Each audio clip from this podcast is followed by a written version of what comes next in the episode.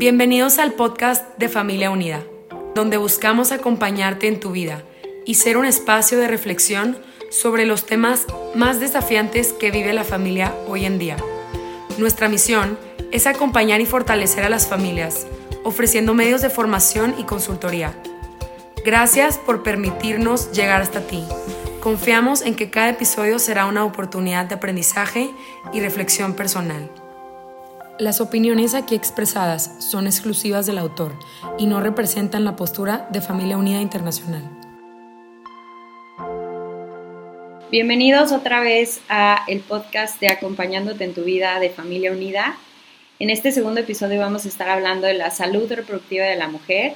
El episodio anterior estuvimos hablando de la importancia de, de conocer los métodos de reconocimiento de la fertilidad y su necesidad hoy en día tanto para mujeres como para matrimonios y cómo podemos hacerlos más accesibles. Y hoy, en, hoy vamos a estar hablando de este tema tan importante otra vez con nuestras instructoras de diferentes métodos, Jimena, Martita y Josie. Nos encanta estar aquí eh, platicando. Sabemos que esta información va a llegar a más personas, entonces al final de los episodios también vamos a estar compartiendo nuestros datos de contacto para que puedan, eh, si gustan, llevar una sesión eh, ya de manera más personalizada con cada una de nosotras o seguirnos en nuestras redes, lo puedan hacer.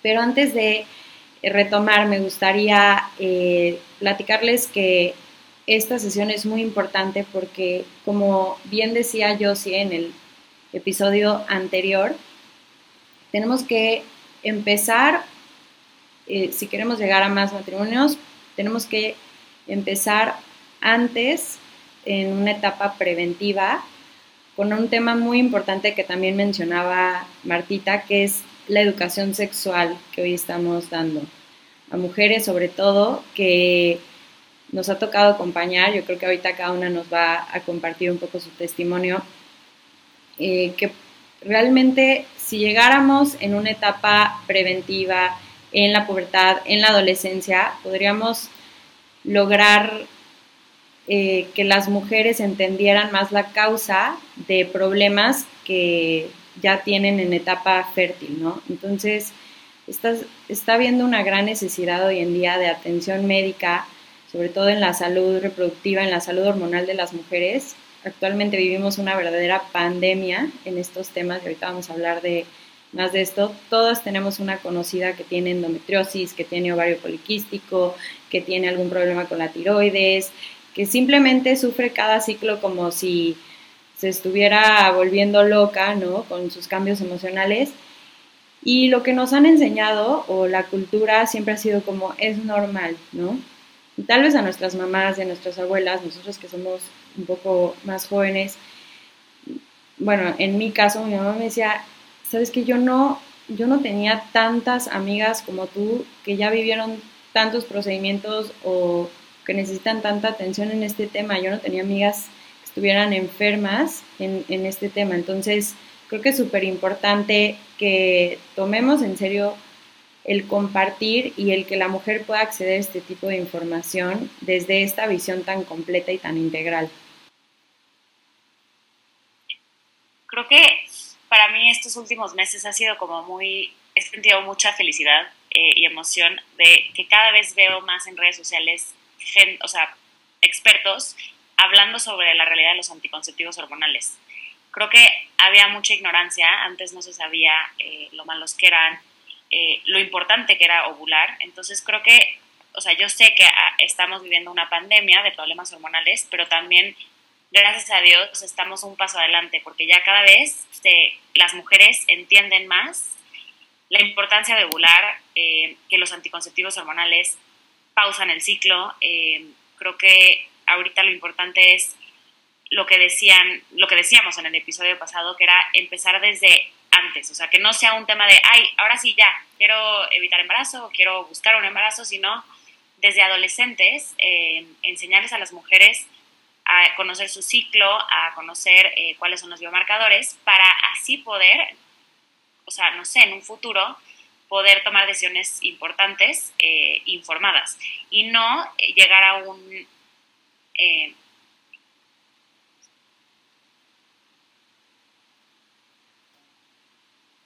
Sí, yo creo que eso, o sea, empezar desde adolescentes y poder decir, no, no tienes que llegar a estar en el problema para, o sea, creo que esto debería ser algo un poco preventivo, ¿no? Más allá de solamente vamos a, a resolver el problema, sino cómo, cómo hacemos para que lleguen desde antes, ¿no? Y creo que también, justo lo que dices, ¿no? Se puede hacer como este proceso donde ya mucha gente se está dando cuenta de la realidad, ¿no? De, específicamente de la anticoncepción hormonal. Y este, se me hace muy curioso porque, te digo, yo trabajo con adolescentes, lo comentaba el episodio pasado, y se me, hacía, se me hace muy fuerte que ellos ya traen este, o sea, lo ven ya en redes y así, y es como de, no, es que los anticonceptivos son malísimos, ¿no, mis? Y es como, sí, ¿no? Este, ya no es, siento que la generación que viene ya están teniendo un poquito más de conciencia ante esto.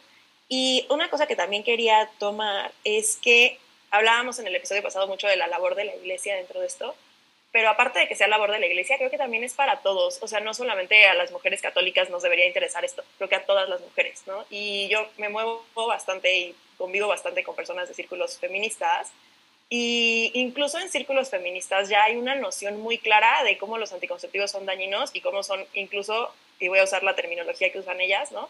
Pero herramientas patriarcales, ¿no? Y que son y ellas mismas dicen, o sea, es que esto es completamente patriarcal, el que tengas que lastimar tu cuerpo por la satisfacción de alguien más, ¿no? Y entonces, eh, incluso en estos círculos hay una búsqueda de un acercamiento más al reconocimiento de la eh, fertilidad, perdón, y se me hace que esto nos habla mucho de una necesidad profunda y que no estamos hablando nada más de algo que eh, tiene que ver nada más con nuestra espiritualidad o que tiene nada más que ver con nuestra teología, sino que aparte de que casa perfecto con nuestra espiritualidad y nuestra teología, es algo que está incluso inscrito, creo, en nuestra ley natural, ¿no? en, en cómo realmente es una cuestión de dignidad humana.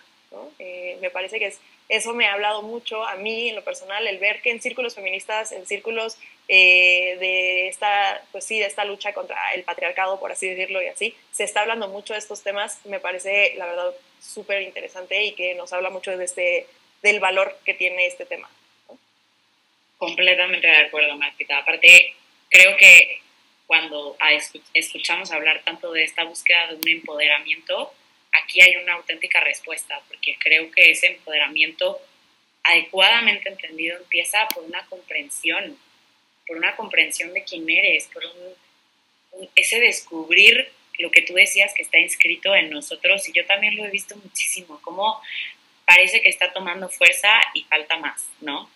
Em, también quería mencionar la importancia de que, retomando un poco lo que dijo Jimena anteriormente, la importancia de que esto, o sea, a edad muy temprana, vaya provocando un cambio cultural, ¿no? Un cambio cultural ante lo que es la fertilidad. Como que creo que, que, los anticonceptivos un poco y toda esta mentalidad anticonceptiva ha provocado que pensemos en algún momento que la fertilidad es una amenaza un enigma, em, algo que me está atacando. Y yo creo que esa es de las cosas más increíbles que a mí me pasaron, porque yo sí lo creía así, era un peso, era mi queja constante, pero ¿por qué me tocó? ¿Pero por qué yo vivo? ¿Pero por qué estos cambios? ¿Pero por qué esto? ¿Por qué estos cólicos? ¿Por estos síntomas? Y aquí hay dos cosas. Una, primero, claro, porque no me entendía.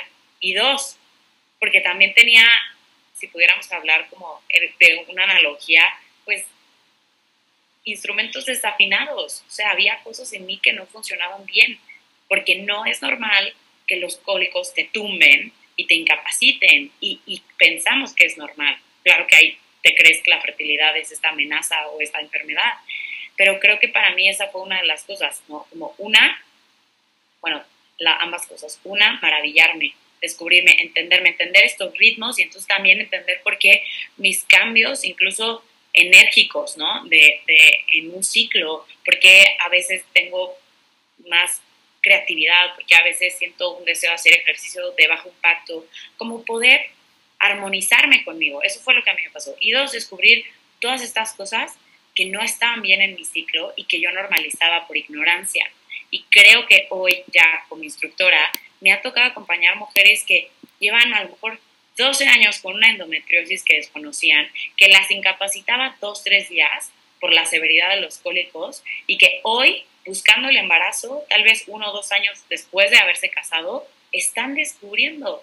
Y este es el tipo de cosas que digo, no, es que eso, todo eso pudo haberse descubierto antes y empezar un camino de sanación ginecológica, sanación integral y no solamente ya para buscar el embarazo, sino para mejorar la calidad de vida, que creo que es otra de las cosas maravillosas de dejar de reducir todo esto a embarazarte o no embarazarte. Es calidad de vida, porque esto es parte de quienes somos, toca todo quienes somos como mujeres. Entonces, es vital aprenderlo, descubrirlo y también em, trabajar en conjunto con la medicina, ¿no? Que creo que es algo a lo que también llegaremos en otro episodio. Sí, totalmente. Y creo que algo súper importante que acabas de decir y que toda mujer necesita es entender que somos un continuo, ¿no? O sea, hay una teoría que los invitamos a, a a googlear, a, a, investigar más, que es la teoría del ovario continuo. Y es verdad que nosotras como mujeres tenemos, empieza nuestra actividad en la pubertad y no termina hasta la menopausia donde llegamos a ser como niños de nuevo, sin actividad ovárica. Entonces, este conocimiento te va a ayudar no solamente en tu etapa fértil, sino toda tu vida a conocerte, porque todo afecta el ciclo de la mujer. Nuestro estrés, el estrés de nuestra vida diaria, la alimentación, nuestros hábitos. Entonces, creo que es súper importante que le abramos la puerta a este conocimiento para que nos acompañe. Y como instructoras es de verdad una súper alegría saber que son mujeres que no vamos a ver solamente una vez en la vida y que bueno, sino que les podemos ofrecer este acompañamiento para que, como dice Josie, abracen su maternidad, abracen su feminidad, abracen la salud eh, y que no se quede como que nada más en, hay una sesión, sino la oportunidad de ayudarlas a, que vivan de manera plena, ¿no? El ser mujer. Y bueno, nos vamos a ir despidiendo, eh, nos vamos a ver en el siguiente episodio. Vamos a hablar de los beneficios que tiene el utilizar métodos de reconocimiento de la fertilidad en el matrimonio y los retos que vemos actualmente en la iglesia en esta, ante esta cultura anticonceptiva en la que, en la que crecimos.